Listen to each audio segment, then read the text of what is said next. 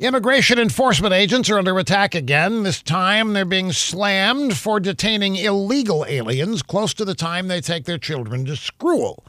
In Portland, Oregon, ICE agents busted an illegal immigrant dad shortly after his kids got on a school bus in the morning. In Philadelphia, an illegal immigrant mom was picked up shortly after she dropped off her kid at school. In Colorado, other illegal immigrants were detained before and after taking their kids to school. Now, that just won't do.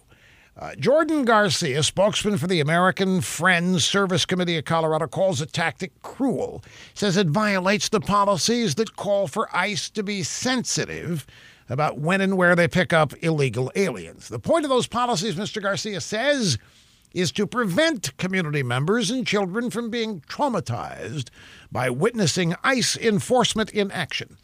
Other activists say this is all President Trump's doing. They say he's trying to scare illegal immigrants into leaving the country voluntarily, which is really mean. No and no. ICE is not being cruel. The president isn't hiding behind ulterior motives. It's simple. President Trump and ICE are just enforcing the law. It's shocking leftist activists because they're not used to it. It's never happened under 8 years of Barack Hussein, particularly on illegal immigration. So it looks like what it is. Enforcement is not pretty.